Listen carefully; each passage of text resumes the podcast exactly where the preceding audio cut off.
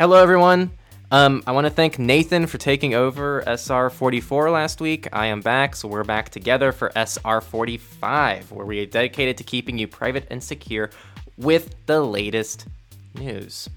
This report is going to recap some of the most notable events in the last week, including DuckDuckGo's announcements to enter the desktop browser scene and email privacy perks, as well as some other cool things. There was a study conducted breaking down the most invasive companies out there. Colorado has passed the Privacy Act, Reality Winner has been set free, and much more. I'm Henry from Techlore. I am Nathan from The New Oil. And this surveillance report is brought to you by NordVPN, ExpressVPN, and PIA. We got all three sponsors on this one today. Not really, these aren't sponsored, but it help a lot if you like donate to us through Patreon and you check out our affiliate links and all of our support methods on our website so that we never have to have sponsors and you don't have to hear bull VPN sponsors from us. Wouldn't that be cool? Isn't it cool how that's how things are right now? So yeah, check out our Patreon. There's also cool perks for you there as well, not just for us. This is all free for you, so definitely check it out. This week in data breaches, we're going to start off with Alibaba was the victim of a billion record data leak. On June 15th, the Wall Street Journal reported that the I'm totally going to screw this up, Taobao e commerce website, a subsidiary of Alibaba, suffered a massive data breach. A billion personal information records belonging to customers had been collected, and they have not been published on the internet. So, reading this article, basically, this breach was the result of a rogue employee who deployed a web crawler and scooped up information from customers like user IDs, phone numbers, and quote unquote sensitive data. They didn't really say what that means. Although, uh, phone numbers, as, as I'm sure many of you longtime listeners know, we would consider that sensitive data. In China, it's even more sensitive sensitive data because a SIM number is used for things like internet access, like you've got to link your identity to get internet, stuff like that. So China is coming down on these guys pretty hard. I, I didn't write it down. I think they said they gave them like three years. Our last data breach, this is uh, actually an update. Last year, there was a data breach from a mortgage company called First American. There were roughly 885 million records leaked. The records ranged from like 2003 to 2019, and the information contained bank account numbers, mortgage records, tax data, social security numbers, and driver's license scans. The update is that the case is being closed. They are settling out of court for a whopping, get this, $487,616 and a cease and desist order. You don't really need to do the math here. If 10% of those records resulted in approvals and each one earned the company just $1, that's still a pathetic fine. Now we're going to move on to our company news, and Amazon has officially started blocking Google's FLoC. Again, Google FLoC is their new advertising strategy where they're hoping to centralize how they target people in a more, quote, privacy centric method, which isn't really much more privacy centric. It's just more centralized to how Google's doing things. So Amazon has decided, no, we're not doing that, and it's pretty abundantly clear that they're doing this because Amazon is also in the data business, and there's no reason for them to feed Google with their own monopoly. So this is kind of just a clash between between the two major tech companies here. If you want, you can check out the sources. It talks about each Amazon site and how they took different approaches to blocking FLoC and the reason why they likely took those approaches for each one. It's a little bit more complex than I'm giving it credit for. Speaking of Google, we have some good news actually. Google has added end to end encryption for their Messages app. They've also added a bunch of other features. They've added seven in total, but the one that we're really focused on is end to end encryption because that's really awesome. So the thing that kind of sucks here, the, the drawbacks about it, it only works with users who have RCS and the Messages app. So basically, newer phones, and of course, are using the default Android Messenger. If you're using the default Android Messenger, make sure you look for the little lock icon. That'll let you know that the end to end encryption is activated. And at the moment, it only works for one on one messages. It doesn't work in group chats, it doesn't work in calls, uh, etc. So, in other words, if you're an Android user, just use Signal. You can make it the default messenger so that all your messages go there anyways. You can do group calls, group chats. This is still great. I'm glad they're rolling this out, but it's kind of like WhatsApp. There's still better options out there. I, I think one cool thing about this, I'm pretty sure the Messages app is the default for Android phones.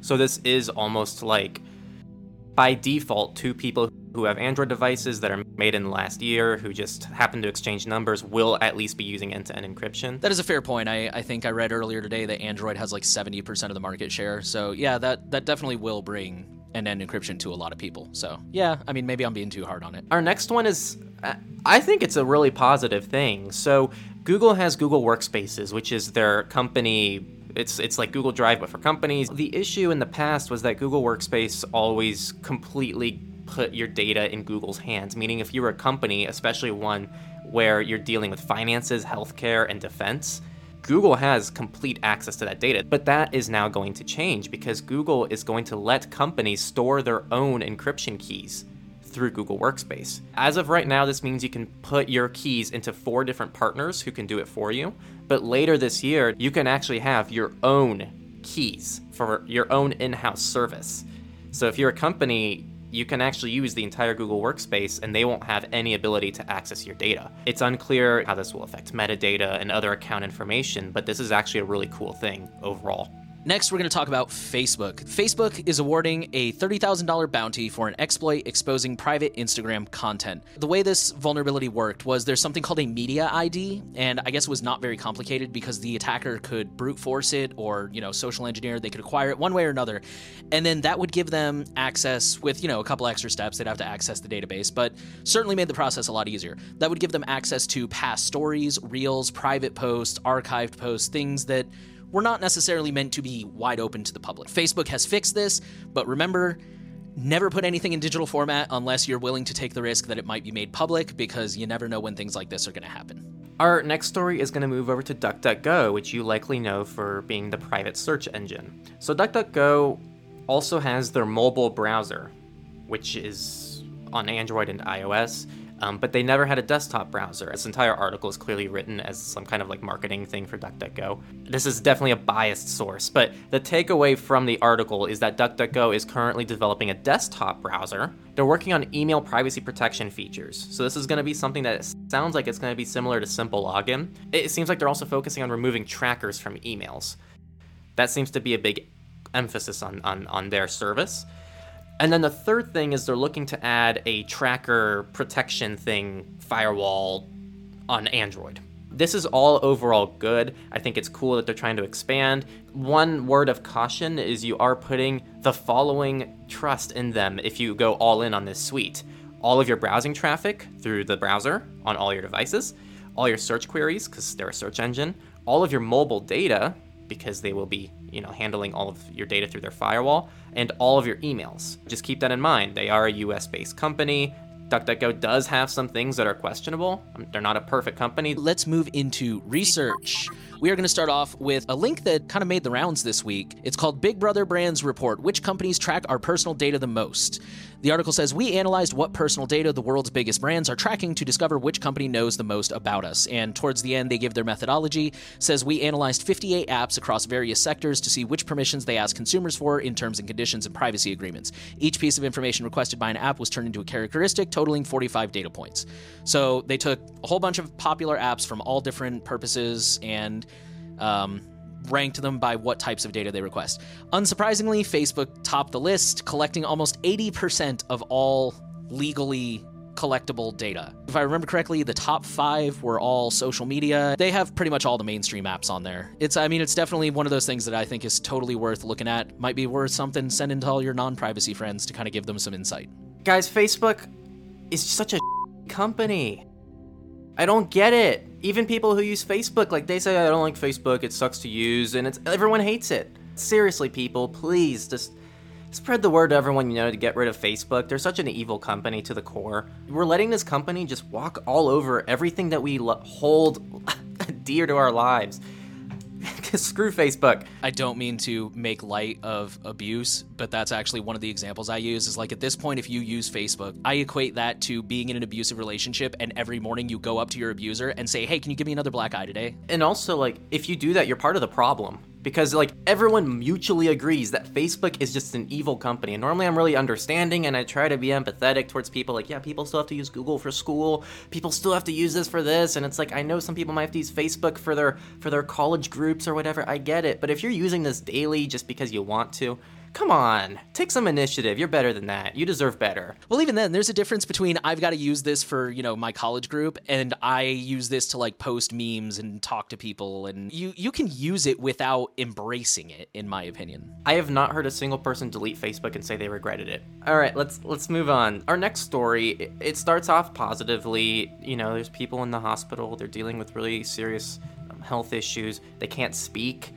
and so they're trying to talk to doctors and so they developed this ai to um, to start learning how to read lips. But as you can expect, this cool technology is now being repurposed. Um, this lip reading AI, and it's called SRAVI, which stands for Speech Recognition App for the Voice Impaired. This is now being eyed by some big tech companies who are already thinking about implementing this technology into more public transportation and other areas. These kinds of technologies are getting better and better, and companies are continually trying to implement them into your day to day lives.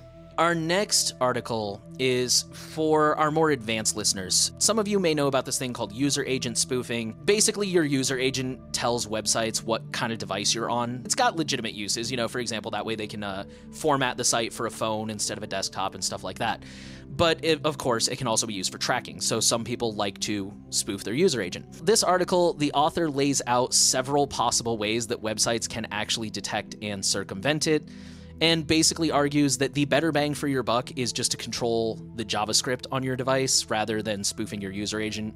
If you're one of the more advanced people who's interested in use, user agent spoofing, definitely give this a read. Our next article is just a really quick one I wanted to share. So, there has been a new vulnerability that affects the Peloton bikes. This attack requires physical access, but it's kind of cool because it bypasses, it, I believe these Peloton bikes run on some version of Android. It actually bypasses verified boot and it allows remote access to these devices after the physical access was achieved. There's a really cool video on the article that I recommend you watch. It has been patched, by the way, too. Our next story is about health apps. Nine out of 10 health apps harvest user data. So I'm sure most of us listening already know that. This is just kind of a reminder that apps are risky. You know, read the privacy policy, ask yourself if you really need them.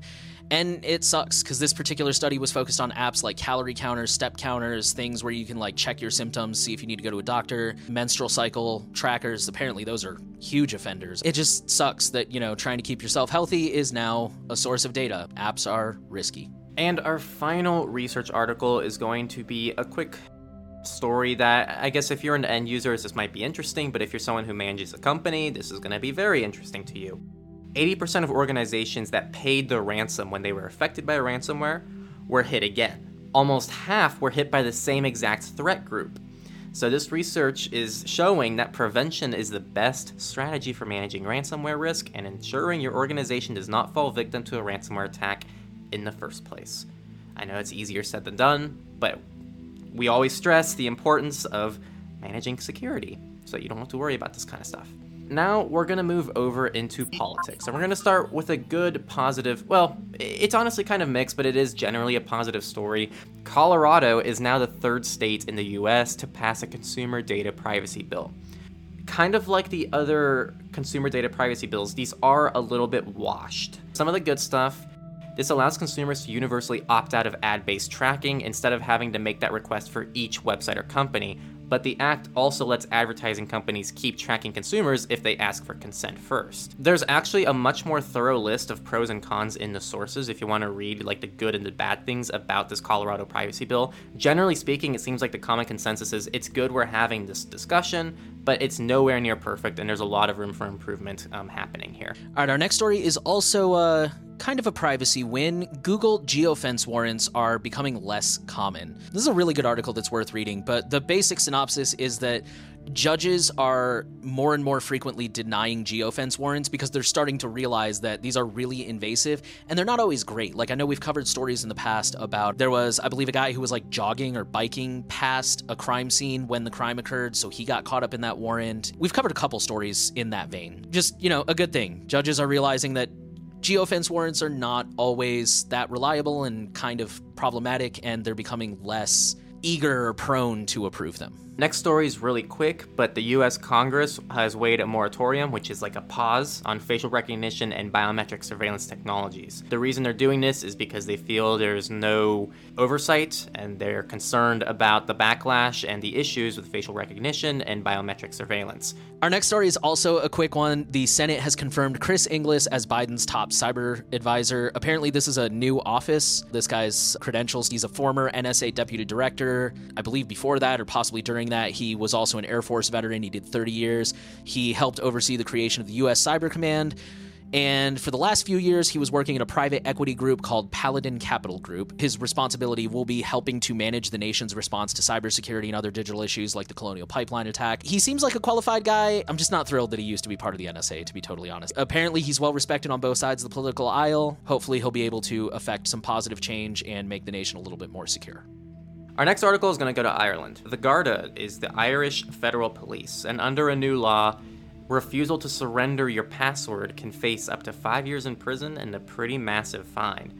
This is done to I'm sure fight cybercrime and save the kids and stop terrorism. We, we know the story. The Irish Times understands that in the future this will extend to stop and searches. So this is a pretty serious issue that's happening right now. We'll keep following to see if anything happens. We're going to stay in that part of the world and we're going to talk about the UK. The UK government has moved from using RFID tracking of immigrants to 24 hour GPS monitoring. So previously, the RFID tracking only informed the authorities if the person left a specific geofence area. So as long as that person stayed in the area, they still had their privacy, you know, to some extent. However, with the the new GPS monitoring, even in that authorized area, they're still being tracked 24/7. The tech is currently only being deployed on convicted criminals who have been sentenced to 12 months or more and deportation. Cory Doctorow calls this the tech adoption curve, which is basically we take all this really bad invasive technology and we use it on the people that no one cares about, like criminals and stuff like that, and then we slowly expand it to everyone else. I'm going to quote the article here. The letter says the government has given given itself the authority to use people's data for reasons unrelated to bail. For example, if someone is challenging their deportation because they have a child in the UK,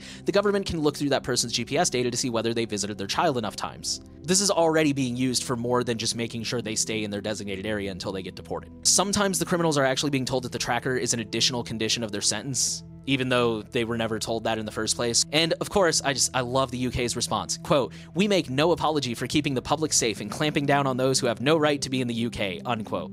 Our final political story has to do with China. So China has come out and clamped down on user data with a new security slash privacy law, which is actually pretty extensive. Last week, the Chinese Congress passed the Data Security Law, China's first comprehensive legislation concerning digital data.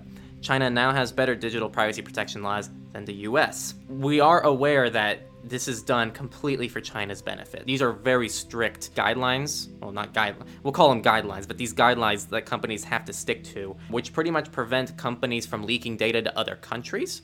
And it also prevents countries from becoming more powerful than the state itself. This is really done to give the Chinese government more power. So it is kind of an interesting perspective to think in some places, privacy regulation might actually not be favorable to the citizens. All right, let's move into FOSS, free and open source software. We're going to start off with a pretty interesting story. Google has open sourced a fully homomorphic encryption toolkit. A fully homomorphic encryption, it's basically encryption that allows for editing without decrypting. So you can make changes to it without having to view it, which is better for privacy and security. Google has open sourced a collection of C++ libraries for implementing fully homomorphic encryption in modern applications. That's actually one of the, the things that the article points out is they speculate that the reason we haven't really seen a huge rise in FHE is because there hasn't really been a lot of open source to work with. So basically, anybody who's interested in working with it has to re- reinvent the wheel from the ground up. And now that this is coming out, hopefully, we will start to see more people taking this and running with it because now the foundation will be publicly available. And on a similar note, Google has backed a Linux project to make Android and Chrome OS harder to hack. What this project is, is essentially having the Linux kernel transferred over from C to Rust, the programming language, which I don't think I've heard a single person complain. I think everyone is kind of on board to have Rust be the new language. It would modernize things and make it more secure, and this would also, in turn, make Chrome OS more secure, which is already a very secure operating system. So this is uh, really good news overall, and it could make Linux better. So yay. The next story is pretty short and self-explanatory. The headline says a nasty Linux systemd root level security bug revealed and patched, and that's pretty much all there is to it. This is just a friendly reminder that Linux is not perfect. It is more private, it's not a silver bullet, it has its issues, and sometimes they don't get caught for a while. Our next story is about the Tor browser and the plugin Snowflake. For those who don't know, Snowflake is a plugin that basically turns your browser into a Tor proxy for people who live in countries where like Tor is blocked. The headline says Snowflake is moving to stable in Tor browser 10.5. So basically Snowflake up until now it's kind of been in beta. Now it's finally mature enough that they're going to put it out as a stable. And if you use a browser that does not disable WebRTC, I think you should consider using this plugin. Personally, you know, help somebody else out. Really quick, Debian 10 has been upgraded to 10.10. And also, I missed this while I wasn't here last week and I forgot to put it in the sources, but there is now a open source privacy oriented dating site it's called Alovoa. It's in the sources, so check it out. And last but not least, let's move into our Misfit section. We're going to start with a story that I personally am really excited about. NSA whistleblower Reality Winner was released early for good behavior. She was jailed in 2017 for exposing proof of Russian, Russian meddling in the 2016 elections. She's been in a military jail in Dallas ever since, but she was just released for good behavior. She still has to serve a few months of basically house arrest in San Antonio until November of 2021, and then she will be fully free. Our next article is going to go over to Australia, and it's been found that Australian cops have spied on some COVID check in app data, despite privacy promises that they wouldn't do that. As you can imagine, there was some shooting and they said, oh, we should find out who did that. You know, a really good resource we could use to get that information. Oh, how about that contact tracing data that we said we wouldn't use for anything outside contact tracing? This kind of pisses me off because whether or not you agree with contact tracing or you even think COVID's real, this is breaking trust in the, in the system that's supposed to be trustworthy. This is harmful to everyone who is trying to implement something that might be completely trusted. If there was something with 100% privacy, we're not going to trust it because of stories like this. On a very different note, I wanted to throw this in. At least as of today, I noticed that the CEO of Twitter, Jack Dorsey, followed Fight for the Future, the Tor Project, the Calyx Institute, and Calyx OS. And I think that speaks to how many CEOs don't run their companies with their own personal values. I think that every major CEO of any major company probably really cares about privacy, but they're not going to run their companies with privacy in mind. Our last story this week a new HTTP spec proposes elimination of obnoxious cookie banners. So, this is from our good friends from last or two weeks ago, noyb and uh, Sustainable Computing Labs. They're basically they're proposing this new uh, feature. Well, it would be more like a standard or a protocol, but for wrapping our heads around it, we'll call it a feature where you set your cookie preference in the browser. So you know you go to a website and it pops up with "We use cookies. Which cookies do you want to allow?" And the correct answer is none of them. Go away. But you have to do that every time you visit a website. Well, this new spec would automatically save that preference in your browser, and then every time you go to a website, it would tell them for you so you never even see that stupid pop up. It'll talk to the browser, it'll be like, oh, here's your cookie preferences, cool, gone. And that was all of the news this week. So we actually had, you know what? This was a more positive week. There was some negative stuff too, but I was actually pretty happy with most of the news this week. So make sure to tune in next week. We'll see if it's just as positive or more negative. It tends to be kind of a roller coaster with these things, so we'll have to see. And again, this episode is brought to you by NordVPN. ExpressVPN and PIA. Yeah, those three VPNs all decided they're going to sponsor this one report, and I'm going to list off a whole minute as to how they can protect you from every single privacy and security issue on, on, on the internet. But we're not going to do that because we don't have sponsors, and the reason why we can do that is because you guys are all wonderful, and you're, you're joining our Patreon, and you're checking out our support methods down below, and being just great human beings, and we really appreciate that and it helps us keep doing this. And we like doing this, and you guys like listening. So thank you. Thanks for listening to this SR45, and we'll see you next week. Make sure you subscribe, make sure to share it, and make sure to stay safe out there, and tell everyone you know to delete Facebook because it's going to hell.